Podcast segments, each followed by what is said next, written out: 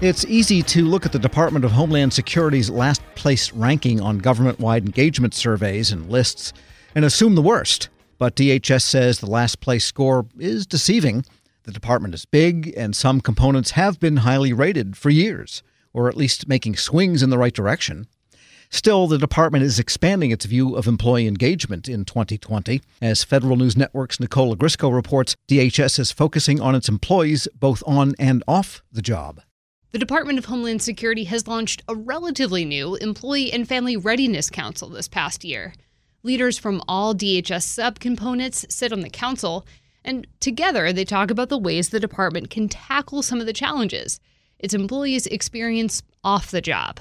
The council is focused on several topics DHS employees have said they deal with daily things like general stress, personal relationship challenges, dependent care, mental health, and financial concerns. DHS says it landed on those topics based on conversations with its employees.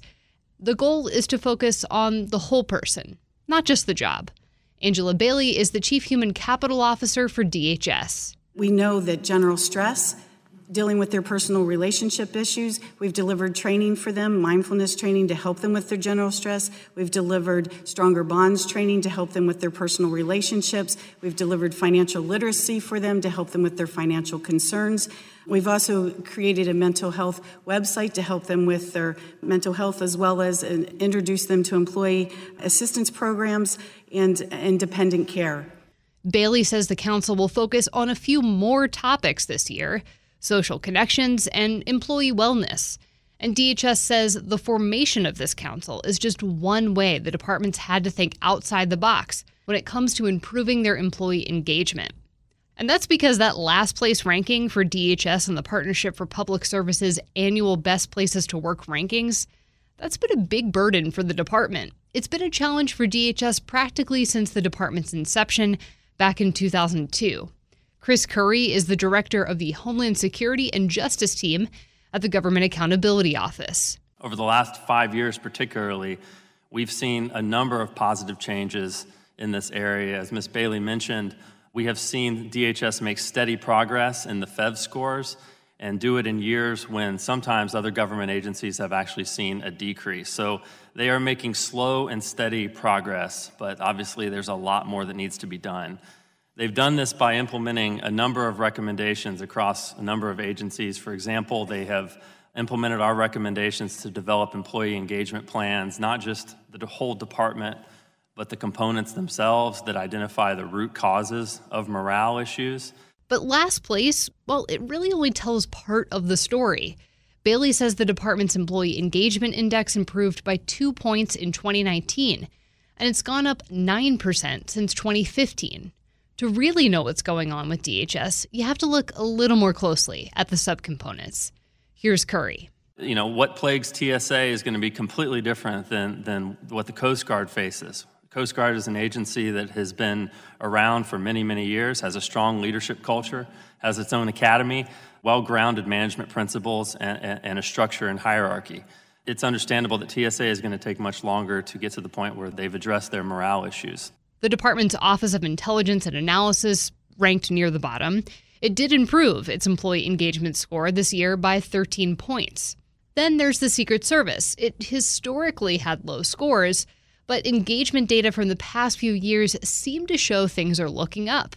The Secret Service improved by 11% in 2018 and another 9% in 2019. Both GAO and the partnership say that's a sign that all the things the Secret Service has done to gather employee feedback and then use that feedback to implement things like tuition reimbursement programs, secure funding for childcare subsidies, and add other wellness initiatives. It shows that it's all paying off. A lot of that work started with former Secret Service Director Tex Alles. He left the Secret Service last year, but he now serves as the acting DHS Undersecretary for Management there have been at least five undersecretaries for management in DHS in the last five years, not to mention all the other key positions at the department that have been plagued by high turnover. Max Stier is the president and CEO of the Partnership for Public Service. He says it really is leadership that explains why there's so much variation in engagement scores across government, and DHS included. The people are there for the mission, so it's close to 94% of the DH workforce would go the extra mile in order to get the job done. And what's interesting is NASA is the number one agency in our rankings, those numbers are not really any fundamentally different. The mission commitment numbers are the same. It's really the leadership numbers that, that change. So you asked for specific examples, and I think it begins at the top. It begins with leaders who see this as a primary part of their function. And it's about creating that relationship of trust with their workforce so that they are able to believe that their voice is being heard and being responded to Bailey, meantime, has been taking the lead on DHS's efforts to more quickly respond to disciplinary problems and poor performance. She says it takes DHS anywhere from 120 days to 240 days to remove a poor performer. One of the things that we just established is a management oversight, uh, disciplinary process management oversight council that I co chair actually with Chief Huffman out of CBP and every single component participates on that. We brought in our offices of um, professional responsibility as well as our security offices to really look at all of the allegations, look at how we're handling those disciplinary actions, performance-based actions, and making sure that it's not just that we're consistent, but that we're that we're actually handling those things in a timely fashion so that they're not just hanging out there. Because nothing's worse than us not not just taking the action, but then not doing it in a timely fashion. As for hiring, Bailey says DHS will soon see some progress on that front, too. A new cyber personnel system has been in the works for years. Here's Bailey. We're able to do market sensitive pay so that we can pay them in accordance with what they should be paid and not be tied to the antiquated GS system. We will also eliminate the classification and the qualification. It's based on a 1929 system that doesn't work for anybody. And so instead, what we're going to do, we've worked with our subject matter experts to make sure that the capabilities that we're going to hire folks for actually match the mission in which we have a need for. And I have full support of CISA as well as our CIO community, and we will implement that this year. Bailey says DHS plans to hire 150 people using that new cyber personnel system this year.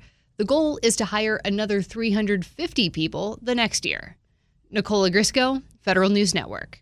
Check out Nicole's story at federalnewsnetwork.com.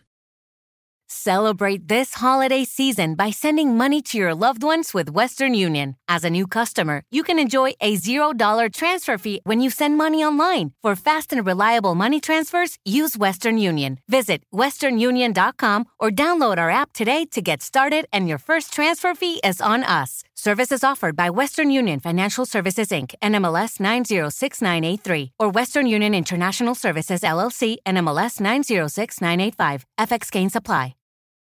If you love great food, but you'd rather not go out, you got to check out the Caviar app. With Caviar, the restaurant comes to you. You get premium chef cooked meals without the reservation. Caviar makes it super easy and makes it happen. And just for our listeners, Caviar is offering 50% off two orders up to $20 value per order. All you have to do is put in the offer code NYCPOD22 at checkout. Remember, that's 50% off two orders up to $20 value per order with offer code NYCPOD22. Download the Caviar app and use offer code NYCPOD22. 22.